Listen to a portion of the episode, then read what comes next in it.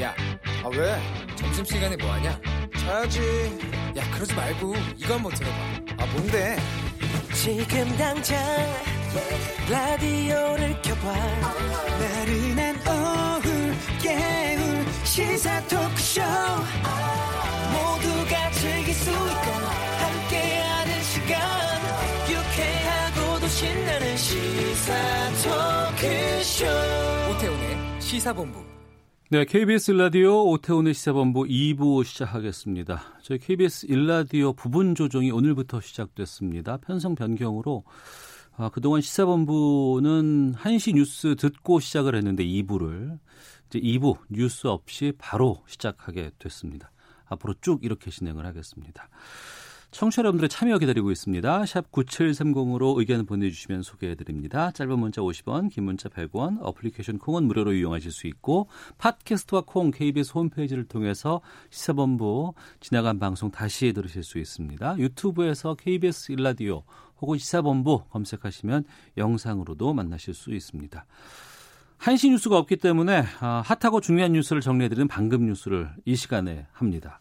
KBS 보도본부 오늘 박찬영 기자 나오셨습니다. 어서 오세요. 네, 안녕하세요. 예. 어, 신종 코로나 바이러스 관련해서 중앙사고수습본부에서 좀 새로운 소식 같은 게 나온 게 있습니까? 네, 오전에 이제 중앙사고수습본부 전체 회의가 열렸습니다. 네. 이 자리에서 박능우 보건복지부 장관이 앞으로 일주일에서 길게는 10일 이 기간이 중요한 고비가 될 것이다. 네. 이렇게 밝혔습니다. 이 감염병 전문가들 말로는 이 신종 코로나 바이러스의 경우 주된 증상이 나타나는데 사실은 어 7일, 일주일 안에 주된 증상이 나타난다고 하고요. 예. 길게 보면 보통 한 10일 안에는 증상이 나타난다고 합니다. 음. 예를 들어서 1, 2차로 나눠서 입국한 우한 교민들만 본다면 지난 1일에 우한 교민 333명이 2차로 입국을 했으니까 네. 날짜로만 본다면 오는 금요일까지 그리고 길게 잡으면 월요일 안에 주요 증상이 나타나지 않으면 음. 이들이 대부분 안전하다고 볼 수가 있고요. 그런데 이미 이들 대부분은 안전한 곳으로 어, 파악이 됐습니다. 1차, 1차 전세기로 입국했던 사람들 중에 한 명만 지금 확진자로 판명이 됐고요. 전수조사에서 다 음성 판정이 났고 음. 2차 입국자 333명도 전원 음성으로 판명이 났습니다. 하지만 보다 안전한 상황을 위해서 2주간 격리 조치는 계속 진행이 됩니다. 지금 정부 입장에서 봤을 때 국내에 이미 확진 판정을 받은 환자들이 판정을 받기 전에 얼마나 많은 사람을 만나고 네. 본인의 바이러스를 혹시 옮겼을까 이 여부를 파악하는 게 지금 최대의 관심사인데 그렇죠. 이 국내 확진자 15명의 숫자가 더 크게 늘지 않게 하기 위해서는 앞으로 일주일 그리고 음. 길게는 10일이 최대 고비다 이렇게 정부는 보고 있는 겁니다. 현재 확진자 15명하고 접촉했던 사람 숫자가 683명입니다. 예. 이제 이들을 일일이 다 조사를 해서 이 사람들 가운데 414명이 임상 증상 뭐 기침 이런 것들을 고려했을 때 아 이거는 격리 조치가 필요하다. 음. 고 판단이 돼서 자가 격리 조치를 했었고요. 네. 이 가운데 이제 증상이 없는 것으로 나타난 사람들은 다 이 부분이 해제가 되고 현재는 87명만 계속해서 자가 격리 조치를 하면서 지켜보고 있는 그런 상황입니다. 네. 일반인들의 경우 이제 신종 코로나와 비슷한 증상을 보이게 되면 굉장히 불안해하실 텐데 음. 이 부분의 불안을 조금은 누그러뜨릴 수 있는 노- 소식이 오늘 들어왔는데요. 아, 내일부터 유전자 증폭 장비를 갖춘 민간 의료 기관이나 병원에서도 네. 빨리 그 확진 여부를 판단해서 알 수 있게 됐습니다. 음. 이 실시간 검사법을 적용한 진단 키트가 일반 병원에까지 보급이 된다는 그런 얘기인데요. 어. 이 장비는 6시간 안에 네. 감염 여부를 확인을 할 수 있기 때문에 어. 보다 많은 병원에서 그 여부를 빨리 파악을 할 수 있을 것 같습니다. 네.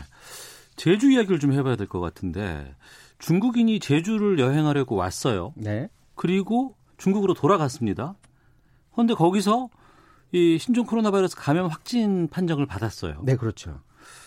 그런데 이, 이 돌아간 중국인이 체류하다가 진통제, 해열제를 구입한 것으로 뒤늦게 이제 확인됐다면서요. 확인이 됐는데 네. 지금까지 이제 확인된 사항은 코로나 바이러스 감염 증상을 이 해당 중국인이 숨기고 여행했던 것은 아니다. 음. 이렇게 예, 오전까지 알려졌었거든요. 예. 근데 이제 추가로 들어온 소식은 어, 입국 때부터 증상을 보였을 가능성은 있다. 네. 이렇게 오늘 제주도가 밝혔습니다.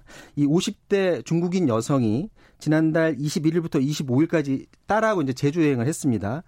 중국 춘추항공 비행기를 타고 제주로 와서 주로 제주 동부를 여행하고 갔는데 떠나기 전날 24일 날 예, 본인의 그 증상으로 인해서 제주 연동의 한 약국에 들려서 해열 진통제를 사갔는데 어. 어떻게 사갔냐 하면 본인이 해열 진통제를 가지고 있었는데 이 약과 비슷한 약을 달라고 요구를 했다는 겁니다. 아, 자기가 가지고 있는 이미 가지고 네. 있는 그러니까 이 약이 어. 비상약으로 가지고 있었는지 예. 아니면 입국 전부터 증상이 나타나서 해열 진통제를 들고 왔는지는 모르지만 그렇기 때문에 입국 때부터 증상이 나타났을 가능성은 있다 이렇게 제주도가 보고 있는 것 같고요. 어, 그렇다면 이제 에, 잠복기에 여행하는 그 동안에 과연 제주도민들한테 감염시켰을 가능성이 있느냐 없느냐 이 부분이 초미의 관심사인데 음. 지금 해당 약국은 임시 어, 문을 닫았고요. 네. 지금 중간중간에 이 여행자가 그 승합차로만 단체 여행을 움직인 게 아니라 중간중간에 도보로도 여행을 하고 음. 제주도에 있는 시내버스를 몇 번 탔습니다. 그렇기 네. 때문에 그 부분에 대해서 좀 우려하는 그런 목소리가 있고요. 그리고 제주도의 당시 호텔에서 다섯 명을 접촉을 했다고 하거든요. 음. 그 다섯 명에 대해서는 현재 자가격리 조치가 이루어지고 있고 이 여성이 신라 면세점 제주점하고 롯데 면세점 제주점을 방문을 했기 때문에 해당 면세점도 오늘 임시 휴업에 들어갔습니다. 지금 현재 제주도로 무비자로 들어오던 외국인들에 대해서 무사증 제도가 있었거든요. 네. 이 제도 때문에 중국인들이 굉장히 많이 제주도로 입국을 했었는데 신종 코로나 바이러스 확산 막기 위해서 어제 날짜로 임시로 어, 무사증 제도가 중단이 됐고요. 다시 말해서 비자를 받아야만 중국인들도 제주 여행을 할 수 있는 그런 상황입니다. 음, 알겠습니다. 어, 한 뉴스만 더 짧게 보겠습니다. 김우겸 전 청와대 대변인 출마 의사를 접었어요. 네, 그 김의견 전 청와대 대변인이 결국 이제 출마하지 않겠다라는 뜻을 페이스북에 글을 올렸습니다. 사실 오늘 당내 검증위원회에서 어, 김의견 전 대변인에 대해서 적격 부적격 심사를 할 예정이었었는데 네. 여기서 이제 적격 판정이 만약에 나더라도 어, 이후에 공천관리위원회에서 음. 어, 어떤 그 정무적 판단에 따라서 배제시키는 방안이 유력하게 검토된다 이런 얘기가 나왔었는데 오늘 본인의 입으로 직접 출마의 뜻을 접겠다라는 그런 글을 올렸고요. 예. 오늘 보수 쪽 움직임을 잠깐 보면 통합신당 논의의 핵심이 자유한국당과 새보수당 통합을 위해서 음. 황교안 한국당 대표하고 유승민 새 보수당 의원이 만남이 언제 이루어지느냐였었는데 이르면 내일 이루어진다 이런 소식이 들어왔고요. 예. 오늘 기자들과 그 유승민 의원이 만나서 이번 주에 어, 황교안 대표와 만나기로 했다라고 얘기를 했는데 아 이제 가장 큰 핵심이 현재는 양 당이 각각 다른 공천 시스템을 가지고 있는데 네. 어떻게 이 공천 배분을 놓고 의견을 조율하느냐 이 만남에서 이런 부분이 논의될 것으로 보여집니다. 알겠습니다. 2부에 만납니다. 방금 뉴스 지금까지 KBS 보도본부의 박찬영 기자와 함께했습니다. 고맙습니다.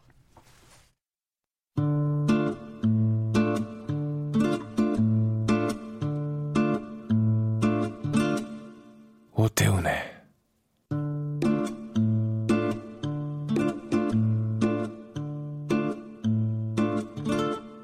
시사본부 네, 주말 동안의 이슈를 정리하고 이번 주에 가장 눈여겨볼 정치 소식 살펴보는 시간입니다. 시사구말리. 문화일보의 이현종 논설위원 나오셨습니다. 어서 오세요. 네, 안녕하세요. 예, 그리고 어, 저희 시사본부 첫 출연이십니다. 인사이트 K의 배종찬 연구소장 나오셨습니다. 안녕하십니까? 안녕하십니까. 배종찬입니다. 예. 아, 지금 정세균 국무총리가 어제 발표를 했습니다. 중국 후베이성을 14일 이내 방문하거나 체류한 적이 있는 모든 외국인의 국내 입국을 어, 4일 0시부터 내일부터 전면 금지하겠다고 밝혔습니다. 이 입국 금지 조치를 놓고선 뭐 정부 또 당에 따라서 여러 가지 입장들이 엇갈렸었는데 이번 입국 금지 좀- 조치를 어떻게 보셨는지 두 분 좀 궁금하네요. 이현정 논설위원께서 먼저 말씀해 주시죠. 일단 뭐 뒤늦었지만 일단 뭐 잘한 조치라고 저는 보여집니다. 네. 어, 그러나 지금 상황에서 후베이성만 지금 이렇게 차단한다는 게 과연 현실성이 있는 것인가? 어. 왜냐하면 지금 후베이성 같은 우한 같은 경우는 이미 통제가 다 돼, 서 예. 거기는 이미 뭐 나오지도 못하고 들어가지도 못하는 상황이거든요. 음. 이미 뭐 거기 나올 분들은 한 1,100만 정도 어, 거주하시는데 이미 한 반 정도는 다 지금 외부로 나왔다는 거 아니겠습니까? 근데 거기는 지금 이미 통제가 돼 있어서 지금 우리도 지금 전세기를 띄워서 밖에 갈 수 없는 상황인데 네. 그렇다고 한다면 지금 아마 중국 각지에 다 뿔뿔이 흩어져 있을 텐데요. 음. 지금 사실은 이게 어, 이 우한뿐만 아니라 지금 뭐 다른 지역에서도 지금 상당히 환자들, 확진 환자들이 늘어나고 있는 거 아니겠습니까? 예. 그렇다면 지금 지난 26일 날 우리 대한의사협회가 지적을 했듯이 이게 어떤 좀 대도시 중심으로 해서 어. 몇개 지역으로 더 넓혀야 되는 거 아니냐. 예. 왜냐하면 중국과 그 우리 같은 경우는 지금 하루에도 한 2만 명 정도가 들어옵니다. 어. 그만큼 우리 중국과 우리는 어떤 면에서 국경도 거의 없을 정도로 굉장히 수시로 오고 있는 상황이죠. 예. 뭐 제주도 같은 경우는 무비자로 다 입국하지 않습니까?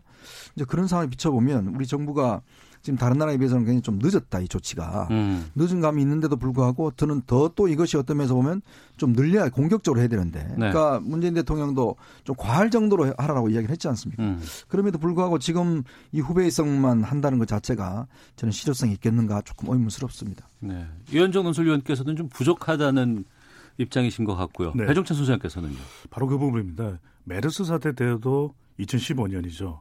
이 메르스에 대한 대처가 미흡했다고 해서 대통령 지지율이 곤두박질 치기도 했거든요. 예. 그런 만큼 대통령이 어떤 대응을 하느냐는 국민들이 초미의 관심사입니다. 어. 그런 만큼 일종의 풍선 효과처럼 이 특단의 조치가 빠져나갈 구멍이 있어서는 안 되거든요. 예, 예. 그렇다면 사실상 중국의 전역에서 사실상 확산자가 확진자가 있는데 음. 이걸 후베이성으로 국한했다는 거에서 국민들이 납득을 할 것인가 음. 이런 부분에 있어서는 이 조치 자체는 잘한 것이죠. 그리고 네. 이것 외에도 다른 일련의 조치들이 있습니다. 하지만 대통령의 말씀이었죠. 이현정 논설위원이 말씀하신 대로 과한 정도, 이걸 과할 정도로 생각할까? 여기와 연결되는 것이 국민 청원이 이미 70만 명에 가까워지고 있다. 그렇죠? 네. 이런 부분들도 국민 여론에는 어. 왜냐하면 국민들은 공포심이거든요. 예, 예. 한 지나칠 정도, 아 이건 너무 지나친 거 아니냐? 어. 이런 말이 외마디 툭 튀어나와야 되는 거죠. 어.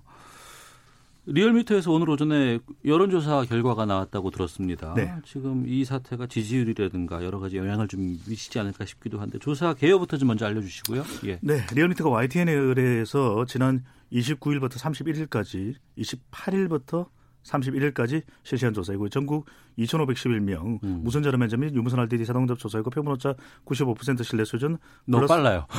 플러스 마이너스 2% 응답률 4.9%. 아, 노안이 와가지고 이게 잘 보이지조차 않는데 예, 예. 이걸 계속 고집하는 이유를 잘 모르겠어요. 음. 하여튼 간에 대통령의 긍정평가가 45%, 45. 부정평가가 50.3%. 예. 네. 사실 이걸 보면 뭐 평가를 잘 모르겠다 유보하고 있는 경우가 거의 뭐 4, 5%밖에 안 됩니다. 음. 그러니까 높, 문재인 대통령 지지율 특징은 극단적으로 나누어져 있죠. 네, 긍정과 부정이. 어. 그런데 이런 가운데 중도층의 변화, 음. 또 특정 지급층의 변화를 통해서 부정이 살짝 50%를 절반을 웃돌았다. 네. 이 영향이 무엇일까? 어. 이렇게 볼 필요 여러 가지 경제 이유도 있겠지만 네. 또 메르스 사태와 관련된 이유도 있을 거라는 것. 이 분석이 나오고 있는 것이죠. 메르스 신종 코로나 바이러스. 신종 예. 코로나 아 예. 죄송합니다. 신종 코로나 바이러스요. 예, 예. 그래서 지난주에 있었던 함께 소개를 해드리겠습니다. 한국 갤럽의 결과를 보면 예. 부정적으로 국정 수행을 평가하는 이유 중에 어. 아직 비율이 높아지지 않았어요. 다섯 예. 번째로 이 신종 코로나 바이러스가 이유다. 어. 이렇게 응답이 나왔습니다. 예.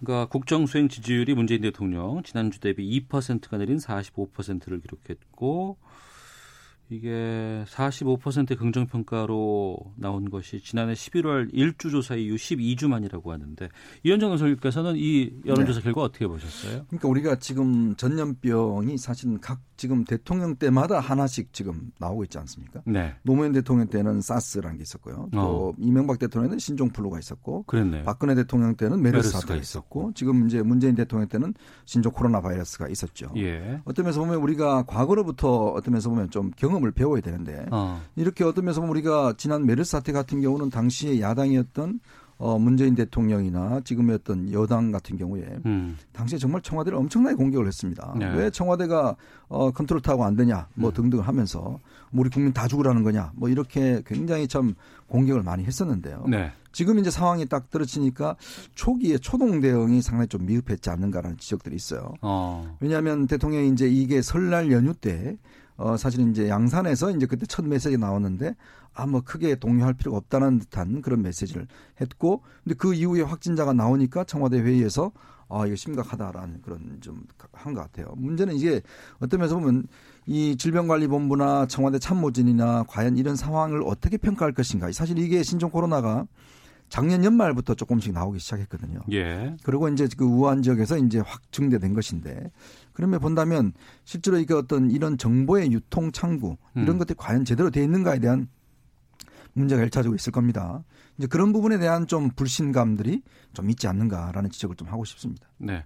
배종찬 소장께서는 네. 어떻게 보셨습니까?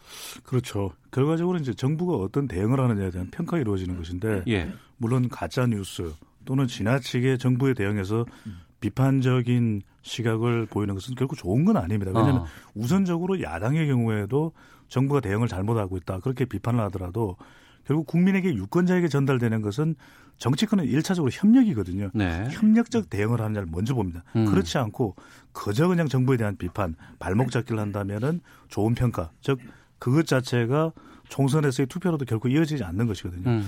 정부는 상당히 좀 쉽지 않은 대응입니다. 이게 질병이라는 것이 네. 바이러스에 대한 두려움보다는 공포심이 더 커지거든요. 어. 그래서 지금 구글 트렌드로 보더라도 가장 최근까지 이 관심도를 보게 되면은 신종 코로나 바이러스, 코로나 바이러스로 이제 검색이 됩니다. 예. 근데 이것 자체보다도 우리가 일상적으로 많은 빈도의 관심도를 가지고 있는 치킨 어. 그리고 아주 유명한 캐릭터인 펭수보다도 더 높아요. 어. 왜냐하면 두렵기 때문에 계속 검색을 해보는 예, 겁니다. 예. 찾아보게 되고. 예, 그런 공포심을 자- 사실 가라앉히는 데는 여야가 따로 없는 거 아니겠습니까? 음. 그렇기 때문에 야당도 이걸 뭔가 계기로 해서 여당 또 정부 공격에 하나의 큰 원동력이 될 수도 이렇게 판단해서는 안 될 것이고 예. 국민들도 가짜 뉴스로 잘못 정보가 잘못 흘러가지는 않도록 음. 그렇게 경계를 할 필요도 있는 것이죠. 네. 그럼 연다, 연, 연계해서 정당 지지율은 어떻게 조사 결과가 나왔어요? 네, 조사 개요는 동일하고요. 정당 예. 지지도를 보면은 어, 더불어민주당이 38.5%, 네. 그다음에 자유한국당이 29.3%, 음. 정의당이 5.6%, 새로운 보수당이 3.8%, 네. 바른미래당 3.5%, 어. 또뭐 소개를 안 해드리면 또 다른 정당 서운해하실 테니까 민주평화당 1.6, 우리공화당 1.4, 대한신당 1.2 이렇게 나왔는데 네. 여기서 우리가 뭐 여러 가지 숫자를 많이 불러드리니까 약간 혼란스러울 수도 있어요. 음. 근데 주목해 보면 네. 더불어민주당이 대통령 지지율이 내려갔잖아요. 네. 연동돼 있습니다. 항상 어, 예, 예. 내려갔어요. 어. 근데 보통은 이렇게 되면 자유한국당 지지율 올라갑니다. 예. 그런데 아닙니다. 어. 내려갔어요. 아, 자유한국당도. 정치권 전반에 대해서 예. 최근에 1년에 보이는 모습에 대한 비판이 작동하고 있는 거죠. 음. 정혐, 네. 정치 혐오가 더 늘어난 겁니다. 어. 근데 보통 이렇게 되면은 대통령의 지지율이 내려가고 더불어민주당 지지율이 내려가면 네. 무당청도 내려가요. 왜? 예. 이때는 이제 자유한국당 쪽으로 흡수가 되거든요. 어. 이번엔 더 늘어났습니다. 무당층이. 그런, 예, 그런 이유가 어. 이런 정치권의 대응 태도를 보면서 참 한심하다. 또 최근에 인재 영입과 관련된 아, 어느 정당 할 것 없이 어. 이게 못맛 못마땅스럽거든요. 네. 이런 부분도 영향을 준 것이죠. 예. 정당 지지율에 대해서도 또 말씀해 주시죠. 연정훈 소위원께서. 그러니까 지금 결국 이제 민주당의 지지도가 지난번 갤럽 지지도 같은 경우는 사실은 민주당 이후에 가장 낮은 저 지지도가 나왔죠. 예. 이제 그런 측면들을 보면 최근에 이해찬 대표의 여러 가지 실언이라든지 또 원정권 씨에 대한 그 미투 논란이라든지 음. 뭐 이런 것들이 아마 좌우를 했을 것 같아요. 근데 저는 주목되고 싶은 것은 일단 지금 야당이 지금 어떤 면에서 보면 견제 기능과 대안 기능을 과연 하고 있는 것인가 이런 네. 부분에 대한 좀 각성이 필요한 것 같습니다. 보통 음. 이런 그 효과가 있으면요. 예전에도 보면 메르스 사태 때 그때도 박근혜 전 대통령의 지지도가 한 10% 포인트 떨어질 때 네. 야당 지지도는 올라가거든요. 어. 그런 걸 하면. 그러니까 항상 시소 게임인데 예. 이거는 내려가면 올라가지가 않아요. 음. 그러니까 시소가 아니고 부러진 시소라고 할 수가 있겠죠. 그러면서 비춰보면 진짜 야당이 지금 이, 이가 이 상황에 대한 문제가 뭔가 정말 제대로 된 견제 기능 하는가에 대한 문제예요. 아까 말씀하셨지만 보통 이 정도 같으면 국회가 빨리빨리 움직여낼 수 있는 그런 사안이 있습니다. 국회 차원에서 할 일들이 꽤 있을 거예요. 네, 그런 예. 게 있는데 사실은 여야의 대화 구조가 깨져버렸어요. 어. 즉 여당이 4 플러스 1을 함으로 해서 이제 야당도 한국당도 더 이상 이 시스템 가지고 대화할 수 없다라는 음. 게 어떤 면에서 여야의 대화 구조가 깨져버린 상황이죠. 네. 그런 의미에서 보면 여당에서 자꾸 오라 들어라 들어라 하지만 야당 입장에서 보면 아니 옛날에 다 마음대로 했는데 왜 또 이걸 필요할 때만 우리 부르냐는 이런 음. 이야기는 있을 수 있는데 네. 그런 측면보다는 사실은 야당이 오히려 선제적으로 저는 가야 된다. 음. 그러니까 그런 면에서 본다면 빨리빨리 TF도 먼저 구성하고 특위도 먼저 구성하고 이런 것들을 오히려 치고 나가면 네. 그러니까 야, 여당에 대한 어떤 어, 물론 안 좋은 감정은 있겠죠. 그러나 음. 이건 국민을 위한 일 아닙니까? 있습니다. 네. 그런 면에서 본다면 오히려 여당 야당이 더 앞장서서 국민을 위한 모습을 보여준다라면 저는 뭔가 플러스가 될 텐데 어. 그런 측면들을 지금 야당이 좀 간과하고 있는 게 아닌가. 예. 물론 저 지금 선거고 해서 뭐 바쁘긴 하겠지만 국민의 생명과 안전보다 중요한 게 어디 있겠습니까? 어, 그럼요. 그게 가장 우선이 아니겠습니까? 예, 예. 그런 면에 비춰본다면 야당이 어떤 면에서 점수를 딸 수 있는 일을 지금 사실은 하지 않고 있는 거죠. 어. 그러니까 정치적으로 생각하지 말고 정략적으로 생각하지 말고 정말 국회 차원에서 이 난국을 타결할 수 있는 이 일을 해야 될 텐데 그걸 보여주지 못했다. 이런 평가를 해주셨는데. 그렇죠. 지금 국민들이 원하는 것은 신종 코로나 바이러스에 대한 공포감이 크잖아요. 음. 근데 이것 자체가 근거 없이 확산되는 것을 차단해주는 역할을 사실 정치권에서 해야 되거든요. 네. 우리 교민들이 들어갔을 때 임시 숙소에 배치될 때도 음. 어떻게 하면 우리가 총력적으로 이 문제를 해결할 수 있을까 여야가 머리를 맞대야 되는 것이거든요. 근데 무당청이 드러난다. 네. 또 한국 갤럽의 조사 결과를 보면 무당청이 무려 33%나 됩니다. 어. 3분의 1 정도나 가까이 되는 거예요. 예. 그래서 한국 갤럽의 조사 개요를 소개를 해드리지 않을 수가 없는데 예, 해주셔야 돼요. 자체 조사로 지난 1월 28일부터 30일까지 이번에 천천히 했습니다. 휴대전화 RDD 조사였고요. 음. 표본 오차 95% 신뢰 수준 플러스 마이너스 3.1% 포인트, 응답률 15%. 자세한 사항은 중앙 선거론조사 심의위원회 홈페이지에서 확인 가능합니다. 이 고맙습니다. 무당성이 상당히 높다라고 하는 것. 음. 그리고 이 더불어민주당의 지지율이 34%로 하락을 했거든요. 예. 여기도 지금 대통령 지지율이 하락하니까 더불어민주당의 지지율이 하락을 했습니다. 예. 그러니까 더불어민주당이 대통령의 지지율과 연동되는 것이 반가울 수도 있지만 올라갈 때는 그렇죠. 어. 내려갈 때는 이게 또 문제거든요. 예. 아까 말씀하셨던 대로 시소가 돼야 되는데 부러진 시소가 된다. 음. 이것 자체가 상당히 타격이 될 수 있기 때문에 지금 좀 더 주도적으로 이 재난 대책 대응을 하는 그런 정치권의 모습을 사실 보여줘야 되는 것이죠. 네. 총선이 4월 15일, 15일이니까 뭐 이제 70일 정도 남았습니다. 지금 상황에서 이 신종 코로나 사태가 갑작스럽게 좀 변수로 지금 등장을 하고 있어요. 지금의 지지율 뭐 이런 등락보다도 이것을 어떻게 마무리되느냐가 이것이 총선에 상당히 좀 영향을 줄 것 같거든요. 이 전망 어떻게 보시든지 두 분 좀 말씀 듣겠습니다. 근데 저는 이번 사태가 참 어떤 면에서 보면 여러 가지 선거에 직접적으로 영향을 미칠 수가 있다는 생각이 드는 게 직접적으로? 왜냐하면 지금 사실은 어, 이 새롭게 후보에 나서는 신인들 같은 경우에 예. 자기를 알릴 수 있는 정말 소중한 시간이에요. 이 시간대가. 아, 그렇죠. 선거운동 많이 왜냐하면 할 지금 시기죠. 이제 네. 각 당의 경선 지금 그 후보 여론조사가 시작되고 있거든요. 네. 그러면 이때 최대한 자신을 알려서 뭔가 표를 좀 알리고 얼굴 알려야 되는데 지금 이 문제는 선거운동을 제대로 못하다 보니까 음. 그 기회가 일단 박탈되는 상황이죠.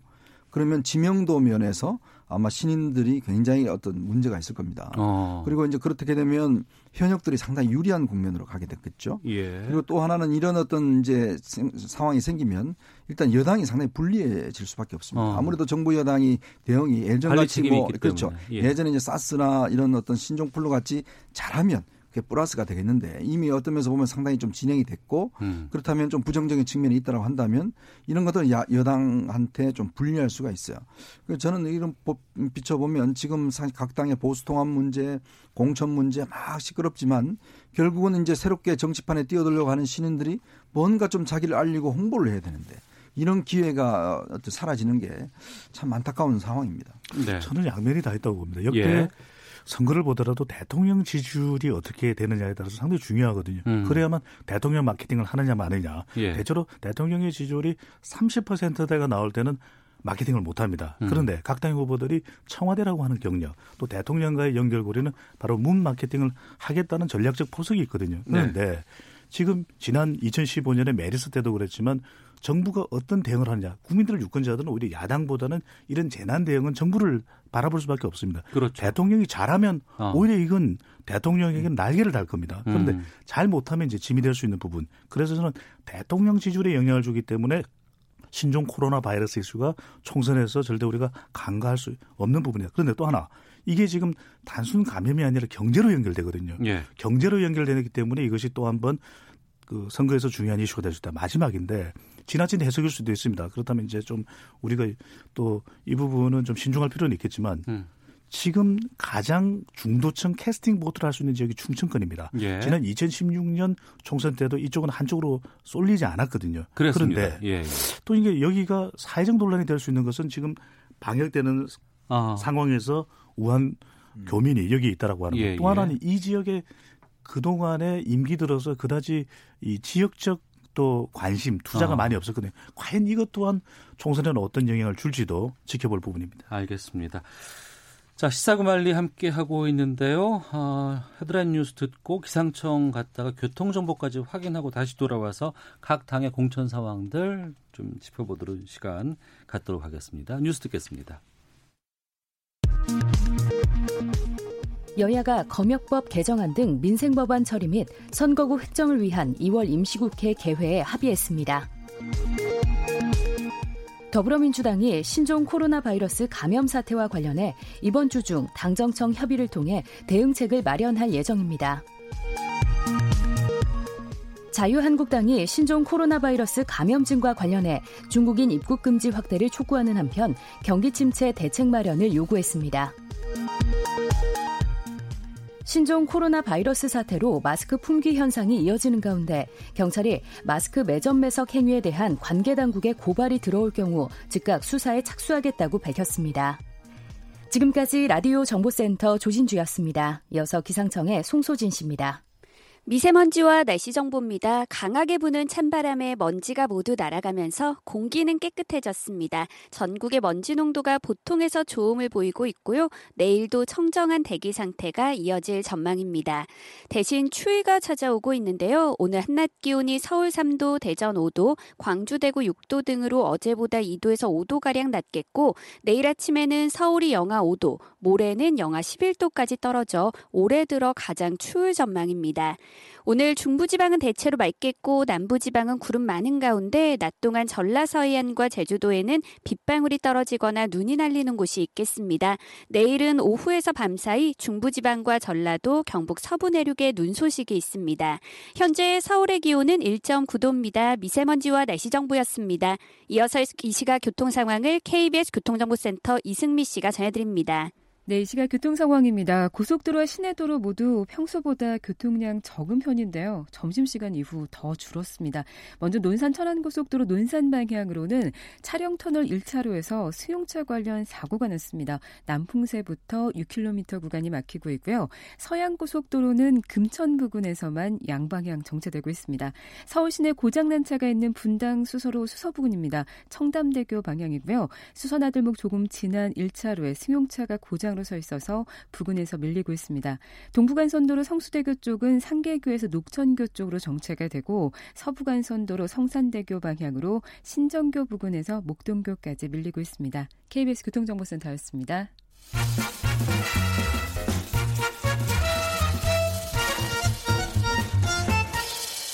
오태훈의 시사 본부 네, 시사본부 월요일에 시사구말리 이현종 문화일보 논설위원 또 배종찬 인사이트 K 연구소장과 함께하고 있습니다.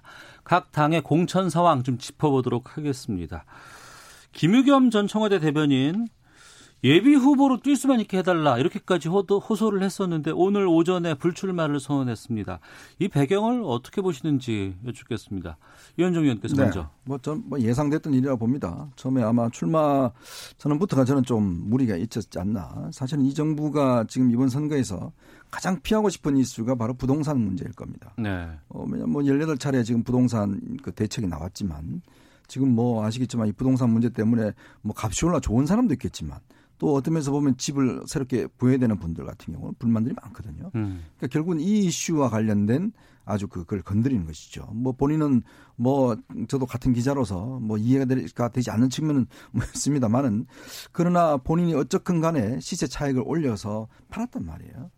그런 것들 과연 그러면 국민들 입장에서 어떻게 볼 것이냐 문제죠. 더군다나 청와대 대변을 하면서 그걸 했기 때문에 우리가 조국 전 장관 사태 이후에 공정의 어떤 가치가 사실 여당 입장에서 보면 가장 중요한 어떤 그런 지금 극복해야 될 과제인데 네. 문제는 이렇게 출마를 해버리면 뭐 언론들이 계속 그 지역에 대한 보도를 할 거 아니겠습니까? 음. 그럼 그게 전국화가 돼서 사실은 뭐 지역은 군산이지만 이게 전국적인 이슈가 되고 야당도 그 공격할 것이고 어. 그러면서 본다면 여당 입장에서는 결국 어쩔 수 없이 읍참마속하는 게 아닌가 그런 생각이 들고 좀 너무 끌었다는 솔직히 생각도 들어요. 물론 음. 이제 본인의 어떤 입장이기 때문에 그렇지만 물론 본인 또 군산 출신이고 나름대로 좀 가능성이 있다라고 봤기 때문에 좀 늦춰진 측면이 있습니다만은 어, 어쨌거나 뭐 늦게나마 그래도 좀 불출마한 것은 어쩔 수 없는 일이 아닌가 생각이 듭니다. 패 소장께서는요?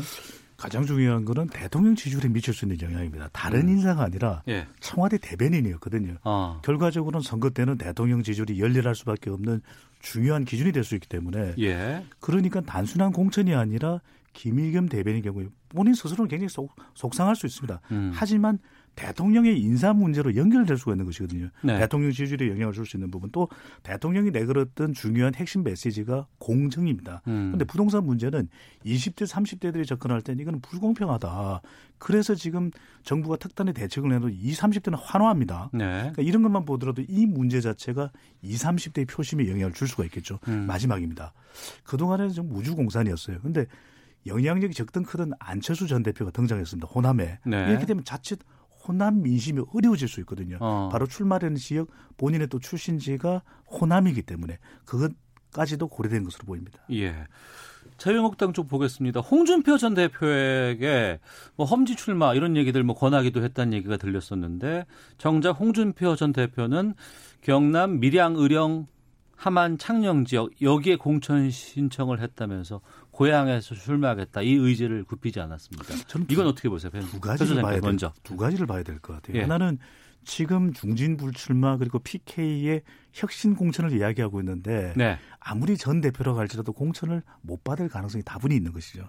아, 홍전 대표가 그렇죠. 어. 뭐 이건 저는 확정적으로 말씀드리는 건 아니라 예. 개연성을 말씀드리는 것입니다. 그렇다면 적어도 내가 단기 필마로 나갔을 때 당선 가능성은 경쟁력은 어디겠습니까? 고향밖에 없는 거고요. 음. 경남시사까지 했기 때문에 적어도 고향에서는 마치 수구 초심 현상처럼 지역의 홈타운 이펙트라고 그러거든요. 한번 에이 그래도 한번 밀어주자 네. 이게 나올 수가 있는 거. 또 두 번째는 인간 적 차원입니다. 어. 지금 공천 관리위원으로 들어있는 박완수 이 초선 의원이거든요. 예. 창원시 의원인데 어. 창원시장을 역임했어요. 예. 누구냐? 바로 홍준표 전 대표하고 경남지사 경쟁을 했던 라이벌입니다. 음. 이 인물이 들어가 있는 다면 우리가 물론 이거는 어디까지 분석적 차원입니다. 공천 받겠느냐? 음. 그러면 그냥 내가 가서 가능성 있는 대로 불출마 아 무소속이라도 출마할 수 있는 가자 이 판단이 있었을 것으로 보입니다. 네. 이현종 의원께서는요? 참 우리가 대선 후보까지 한 분들이 고향 가는 게 예전에 정동영 의원이 사실 그런 전주에 가신 간 적이 있거든요. 아, 그때도 논란 네, 많았었어요. 그래서 이제 예, 그때도 예. 뭐 주변에서 많은 논란이 있었으면 결국은 예전에 이제 고 김상현 의원이 한번 그런 이야기 한 적이 있어요. 물구나무 서서라도 그냥 국회 들어가면 된다라고 음. 이야기를 한 적이 있어요. 결국 아마 지금 그 홍준표 전 대표도 나도 물구나무 서서 국회만 가면 된다. 뭐 이런 생각을 하실 수 있습니다. 예, 예. 뭐 어차피 가는 사람이 승지 아니냐 이렇게 음. 판단하시는 것 같아요. 물론 뭐 들어오실 가능성도 있죠. 그러나 이제 지금 야당 입장에서 보면 어떻게 보면 굉장히 참 어려운 국면입니다. 지금 뭐 보수 통합에 대한 과제도 있고 중진들에 대한 문제도 있고 한데 더군다나 지금 한편으로 보면 대선 주자를 했던 분이 사실은 어쩌면 자신의 개인적 정치적인 향방에 따라서 이런 어떤 결정하는 것들은 뭐 당에 큰 도움이 되지 않지 않을까라는 음. 생각. 지금 뭐 김태호 전 지사도 뭐 마찬가지로 지금 고향 쪽에 출마한다 하니까요. 예, 예. 아마 이렇게 되면 어 지금 야당 입장에서 보면 선거 전략 짜기가 꽤 어렵지 않을까. 음. 뭐 여당의 또 공격 포인트도 있는 것이고요. 네. 물론 뭐, 어, 이기는 자가 선이다라고 이야기를 할 수 있겠지만 글쎄요. 앞으로 홍준표 전 대표 뭔가 주장하실 근거가 생길까 솔직히 모르겠습니다. 음. 배 소장께서 오셨으니까 이거 여쭤봐야 될것 네. 같아요. 차기 대통령 적합도 여론조사에서 윤석열 초- 검찰총장이 거론이 됐어요. 후보군에 들어가고 조사를 네. 돌렸습니다. 근데 그러고 났더니 이제 2위를 했다고 하고 여기에 대해서 네. 이제 윤석열 총장이 자신은 좀 여기서 제외해달라 이런 것 음. 뜻을 전했다고 하는데 이게 어떻게 된 거예요? 그러니까 본인의 지금 현재 검찰 개혁 또 검찰 수장으로서의 검찰이죠. 검찰 수장으로서의 역할이 상전할 수도 있기 때문에 정치적 오해를 받을 수 있기 때문에 네. 제외해달라고 이야기하는 거죠. 어. 비슷한 예가 있습니다. 예.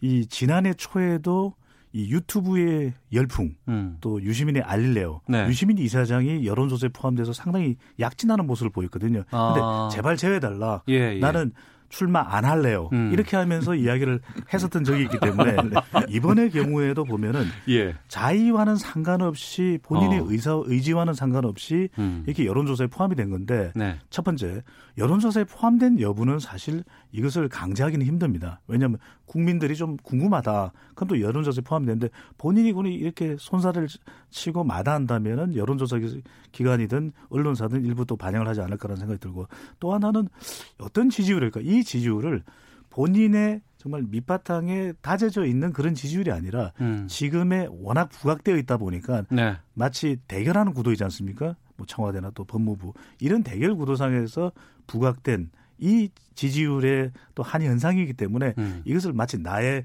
고유한 지지율이다, 경쟁력이다 이렇게 보기는 또 힘들다는 것이죠. 이현정 노설위원께서는 그러니까요. 지금 뭐 윤 총장은 자의 전혀 자의는 아니면서 언론사 입장에서 보면 솔직히 유혹이 생기죠. 관- 관심이 있으니까 한 번더 어. 보면 또 이렇게 잘 나오니까 이제 다음에 다른 언론사도 저는 늘 가능성도 있다고 봐요. 아 그래요. 아 여론조사 아, 하는 게- 주목도가 있으니까. 아, 그렇죠. 예. 주목도가 있고 여론조사 한번 하면 아, 관심 있으면 지금 벌써 이 어, 세계일보 같은 여론조사 해서 지금 얼마나 많은 언론들이 이걸 지금 보도를 아, 하고 있습니까? 그러네요. 예. 근데 이제 참 따져 보면요.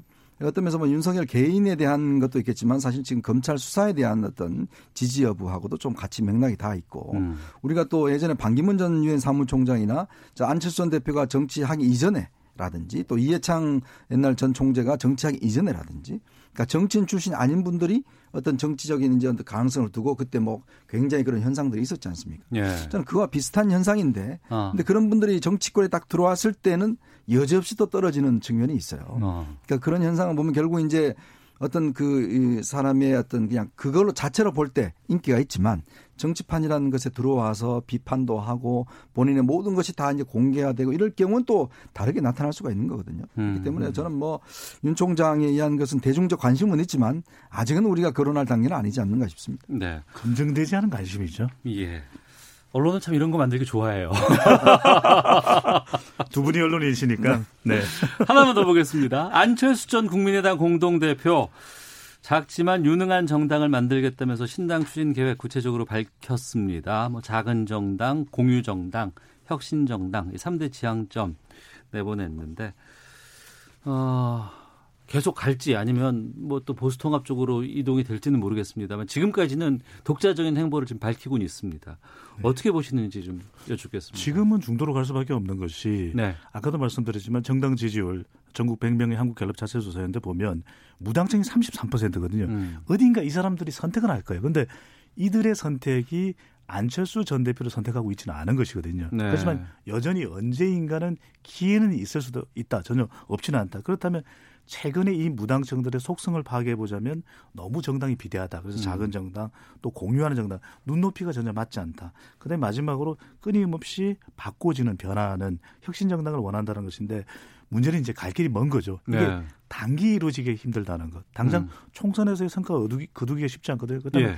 장기전을 할 텐데 이 장기전 할 때도 간과하지 말아야 될 것이 결국 열광했던 것은 새 정치에 대해서 관심도가 높았던 유권자들이라면 어. 과연 이 구호 자금 공유 혁신 이걸 얼마나 구체적으로 표현하는가 어. 손에 잡히는 공약 정책이 있어야 되는 거죠. 예.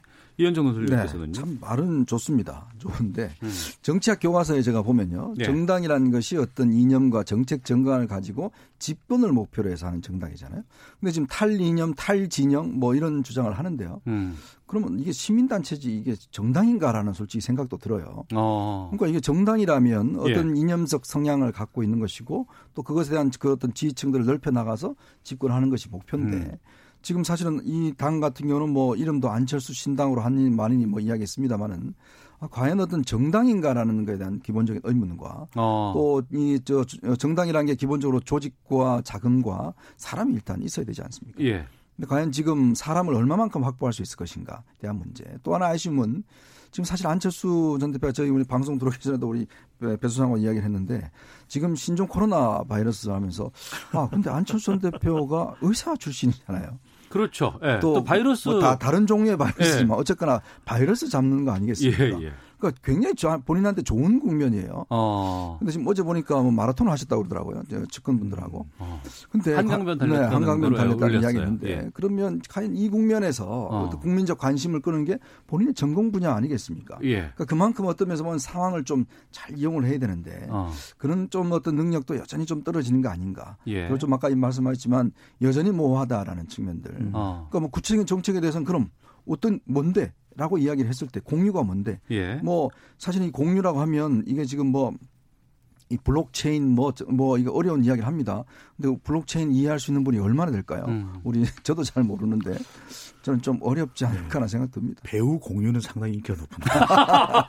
근데 중요한 것은 이게 계속 보수, 보수 통합에 참여는 쉽지 않은 것이 예. 자기 영향력을 가져야만 타진해 볼 수 있는 것이기 때문에 음. 적어도 이 만드는 신당의 지지율이 한 두 자릿수 될 때까지는 기다릴 수밖에 없어 보입니다. 아, 알겠습니다.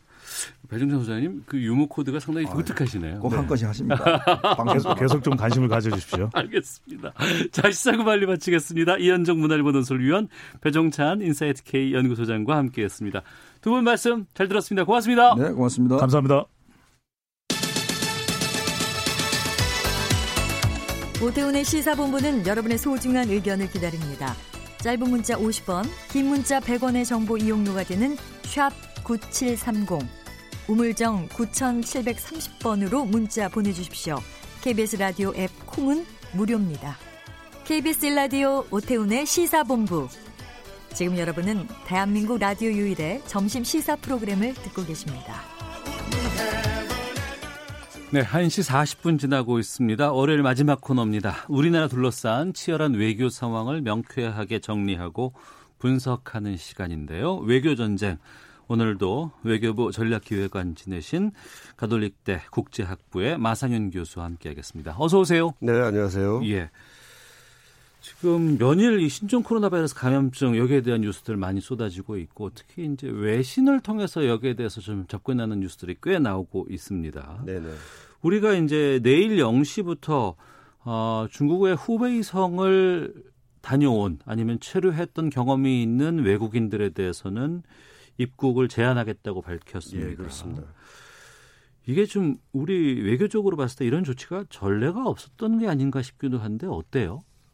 글쎄, 뭐 저도 익숙치는 않아서 좀 찾아봤는데요. 뭐 예. 아마 이런 그 조치가 취해진 전례는 없는 것 같고요. 어. 어, 아마 이제 과거에 우리가 사스 또 뭐 메르스 등등의 이제 그 전염병 사례가 있었습니다만 그 당시에는 이런 조치가 취해진 바가 없었습니다. 음. 어, 그렇지만 이제 이번 경우에는 이제 우리나라 이전에 뭐 미국이나 뭐 일본 등등 여러 이제 국가들이 에, 입국 제한 조치를 뭐 여러 가지 단계나 이제 정도가 있겠습니다만 이제 취하고 있어서 네. 뭐 우리가 아주 뭐 이상한 그 조치를 취했다 이렇게 보긴 또 아마 어려울 것 같습니다. 네. 이번 조치 취하기 전에 뭐 중국인의 입국을 금지해야 된다는 국민청원이 뭐 60만 원 예. 넘어섰다더라 뭐 이런 얘기들 많이 나오기도 했었고 상당히 관심이 높았던 이슈였습니다. 그렇죠. 예, 예. 하지만 정부가 고민했던 이유가 있다면서요?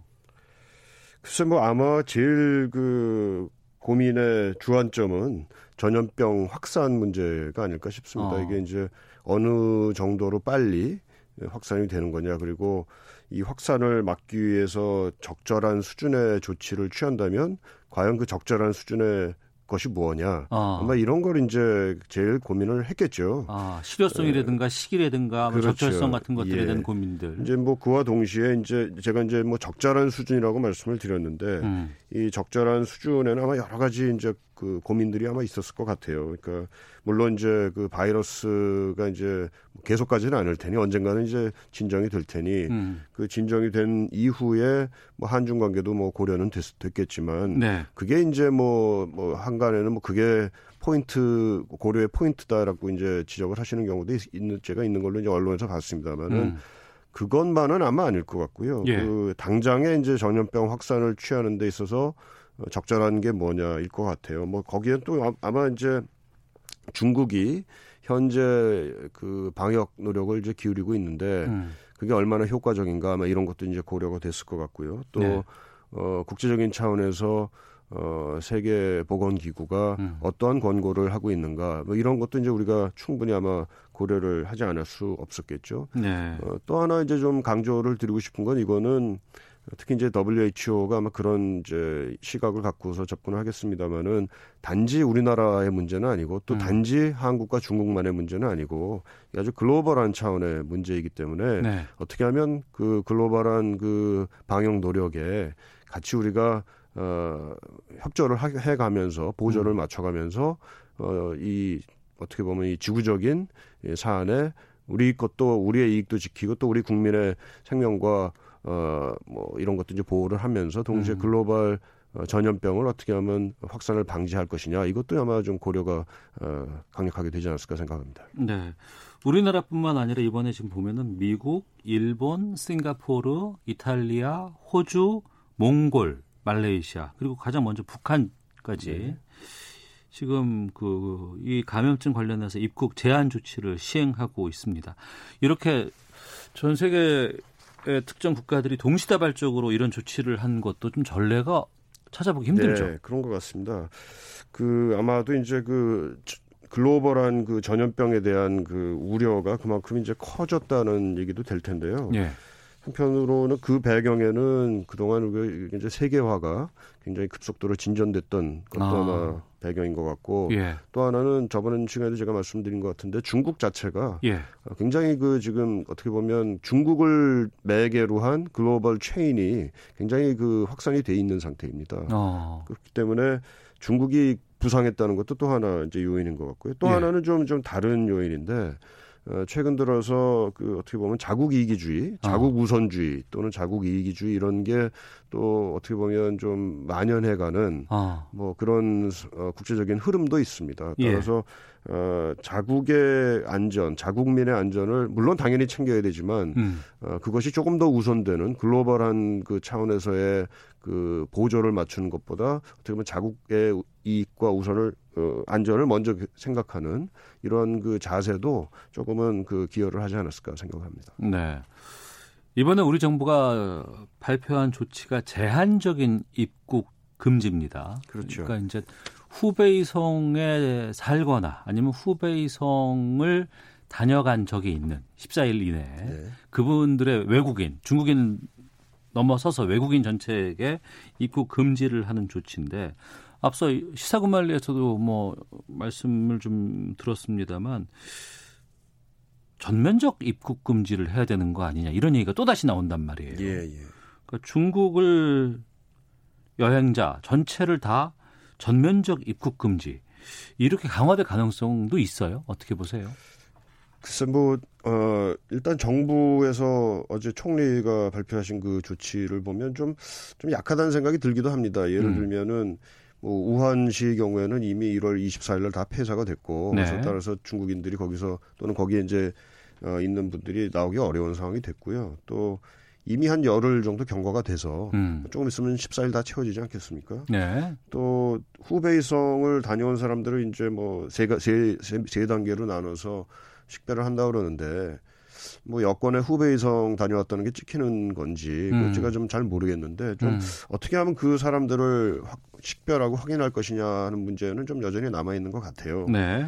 어, 그렇지만 우리 앞에서 말씀드린 것처럼 우리가 이제 그 중국을 다녀오신 분들을 이제 어떻게 보면 철저하게 검역 을 한다든지 하는 노력을 지금 충분히 기, 기울이고 있다고 보고 음. 또 중국 자체도 그 중국에서 이제 해외로 나가는 사람들을 또 이제 그 철저하게 스크리닝을 하고 있는 상황이고 하기 때문에 글쎄요, 그건 좀, 좀 따져봐야 될 문제가 좀 충분히 있다고 봅니다. 그래서 어. 뭐 어떤 게 정말로 딱 맞는 건지 하는 음. 거는 좀 어, 지금 제가 말씀드릴 수 있는 입장은 아닌 것 같고요. 근데 네. 다만 어제 그 어, 발표가 된 정부의 정책 그 정- 방, 방침을 보더라도 향후에 이제 확진자가 더 확산이 된다든지 특히 에, 중국 어, 우한이라든지 이런 지역 외에 에서 온 사람들이 이제 확진자로 확인이 된다든지 하면 아마 조금은 더 강력한 그런 조치들을 취할 수 있는 그 여지들을 충분히 남겨놓지 않았나 생각합니다. 지금까지 이제 뭐 15명 확진자들을 이렇게 보게 되면은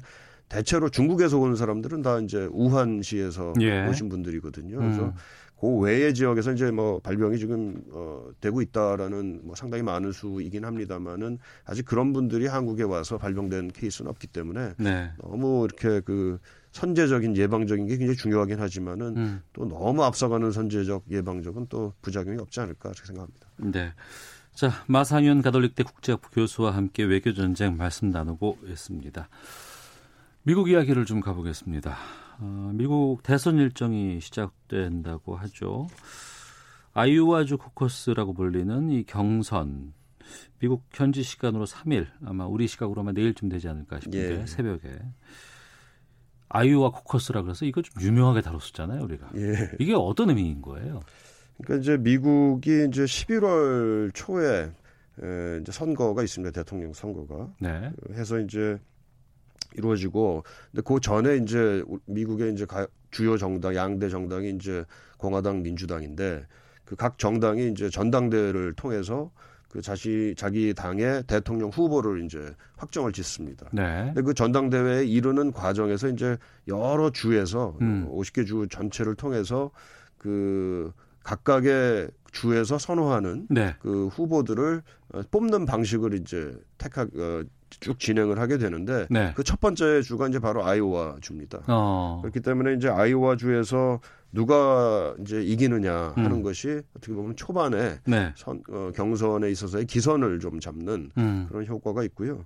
그래서 만약에 이제 그 첫 번째 주에서 경, 첫 번째 이제 그, 어, 경합이죠. 네. 경합에서 어, 승리를 하게 되면 음. 상당한 이제 이 여론의 반향을 얻게 되고 네. 또 동, 또 그와 동시에 뭐 선거를 위한 기부금 같은 것도 아. 훨씬 더 많이 들어오게 되고 예, 뭐 예. 실탄이죠. 소위 예. 말하는 실탄도 많이 챙길 수 있게 되고 그래서 상당한 효과가 있습니다. 그렇기 때문에 과거에도 보게 되면 그 아이오와 경선에서 어, 승리를 한 후보가 아. 어, 실제로 이제 최종적으로 후보로 낙점이 되는 예. 그런 그 경우가 상당히 많았다라는 아. 점에서 이제 아이오와가 상당한 주목을 끌고 있는 겁니다. 아, 첫 발걸음을 내딛는 곳이기도 하고 또 여기에서 만약에 승기를 잡거나 뭔가 이슈를 선점하게 되면 뉴스도 많이 나갈 테니까. 그렇죠. 많은 그 언론의 관심, 국민들의 관심이 있기 때문에요. 예, 예. 어. 그러면 공화당에서는 트럼프 대통령이 아마 될 것 같고 그렇죠. 민주당은 어떨까요, 지금 상황에서? 지금 한 서너 명의 후보들이 지금 경합을 벌이고 있는데요. 네. 어, 가장 선두주자라고 할 수 있는 사람이 이제 그 조 바이든 음. 전그 부통령 이 어, 지금 뭐 최근에 나온 그 여론조사를 보게 되면 어, 전국적으로 봐서 한 27% 정도의 그 지지도를 갖고 있다 그러고요. 네. 그 뒤를 이제 굉장히 바싹 쫓아가고 있는 후보가 어, 버니 샌더스 어, 어. 상원 의원입니다. 예. 어, 샌더스 후보가 뭐 최근 들어서는 이제 그 어, 선거 기금 그 모으는 데 있어서 상당히 두각을 나타내고 있다 이런 뉴스가 있고요. 그 뒤로 이제 크리스 어, 워렌 후보가 있고 또 이제 어, 그 상원 의원이죠. 음. 그리고 이제 그 마지막으로 어, 사우스벤드라고는 인디아나의 한 도시가 있는데 그 시장을 지내고 있는 부티지지라는 후보가 네. 현재 그 어, 눈, 눈길을 끄는 그런 음. 후보입니다만 아마도 이제 그 어, 네 명의 지금 후보를 제가 말씀드렸는데 어, 기본적으로 봐서는 1, 2등 중에서 이제 가려질 가능성이 상당히 높겠죠. 어, 조 바이든하고 버니 샌더스 그렇죠. 어, 두 후보 간의 네. 경쟁이 치열하지 않을까 싶은데.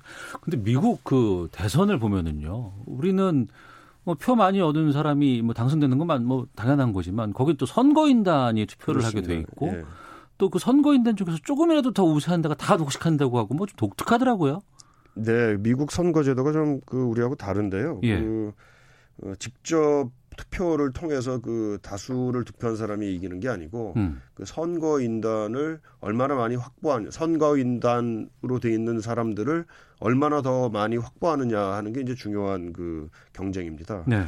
그각 주별로 인구에 따라 가지고 그 선거인단이 이제 정해지게 되는데요. 어. 그래서 어 이제 하원 의원 435명에 상원 의원 100명 그리고 음. 워싱턴 D.C.에 3명 이렇게 이제 다 합쳐 가지고 538명의 수가 이제 그 선거인단인데요. 네. 그 선거인단을 이제 주별로 어. 그 인구가 많은 데는 더 많이 인구가 아, 다 적은 데는. 이렇게 이제 나눠요. 어. 그래서 그 각각의 그 주에서 어 선거를 한 다음에 그 예를 들어서 뭐 아이오와 주다 좀 음. 이제 경선 이제 코커스가 있을 아이오와 주에서 뭐 예를 들어서 뭐 A 후보가 어 70% 득표를 하고 네. B 후보가 20%뭐 이렇게 쭉 했다 그러면은 그 네. A 후보가 70%의 득표를 했지만 예. 그 선거는 그 선거인 아이오와 주에 배정돼 있는 뭐 여섯 명의 선거인단은 다 다, 가져- 가져가는 어. 뭐 이런 그 구조로 돼 있습니다. 그래서 실제 전체 퍼필러 드, 어, 그러니까 전체 직접 투표 수와 네. 그 선거인단을 통해서 어, 얻는 선거인단의 수는 어, 좀 다를 수가 있죠. 음. 뭐 예를 들어서 뭐 가장 대표적인 게 2000년도에 있었던 그 부시 후보하고 알고 민주당 후보 간의 이제 경선이었는데, 아니 그 대, 대통령 선거였는데요. 네. 당시에 알고 후보가 어, 직접 득표에서는 어, 고, 아, 부시 후보를 앞섰지만 어, 선거인단에서는 선거인단에서. 부- 부시 후보가 당선이 돼서 어, 8년 동안 대통령을 지내는 그런 그 중요한 계기가 됐었죠. 예. 본격적인 대통령 선거 모드로 지금 미국은 들어간 상황인데 네. 이런 상황에서 현 대통령 트럼프는 지금 탄핵 절차가 지금 진행 중에 있습니다. 네 네. 이건 지금 어떻게 되는 건지. 글쎄 뭐 거의 지금 이제 끝나가는 분위기인데요. 아, 그래요? 네. 어. 그 원래는 상원에서 이제 심의를 하면서 네. 심판을 하는 거죠. 그, 그 중에서 이제 그 증인을 새로운 증인을 이제 그 어, 소환을 하느냐 안 하느냐 이제 문제가 있었습니다. 이제 그 증인으로서 이제 가장 유력하게 또 그 민주당이 어, 데려오고 싶었던 사람은 바로 존 볼튼, 볼튼, 전 네. 국가보좌, 국가안보 어, 보좌관이었는데요. 그 존 볼튼 보좌관이 이제 최근에 자기 회고록을 썼어요. 예. 아직 출판은 안 되고 3월 달에 나온다 그럽니다만은 이미 그 내용들은 뭐 신문지상에 많이 보도가 됐는데 음. 그 거기서 이제 우크라이나 그 스캔들 관련해서 네, 네. 그 기존의 그 어, 스캔들의 내용이 사실상 맞다라는 음. 그런 이제 말 일종의 그 확인을 했습니다. 그래서 네. 존 볼튼이 이제 어, 증인이 되느냐 안 되느냐가 이제 문제였는데 증인을 부르느냐 마느냐에 대한 그 투표가 있었습니다. 음. 거기서 어, 결국은 어, 공화당이 에, 이겨서 네. 네, 안 되게 됐고요. 어. 이제 그런 걸 보게 되면 앞으로 있을 탄핵 절차에 있어서도 최종적으로도 공화당이 에, 뜻을 가- 관찰하지 않을까 싶습니다. 예, 마상인 교수였습니다. 고맙습니다. 네, 고맙습니다. 예, 시사본 마치겠습니다. 안녕히 계십시오.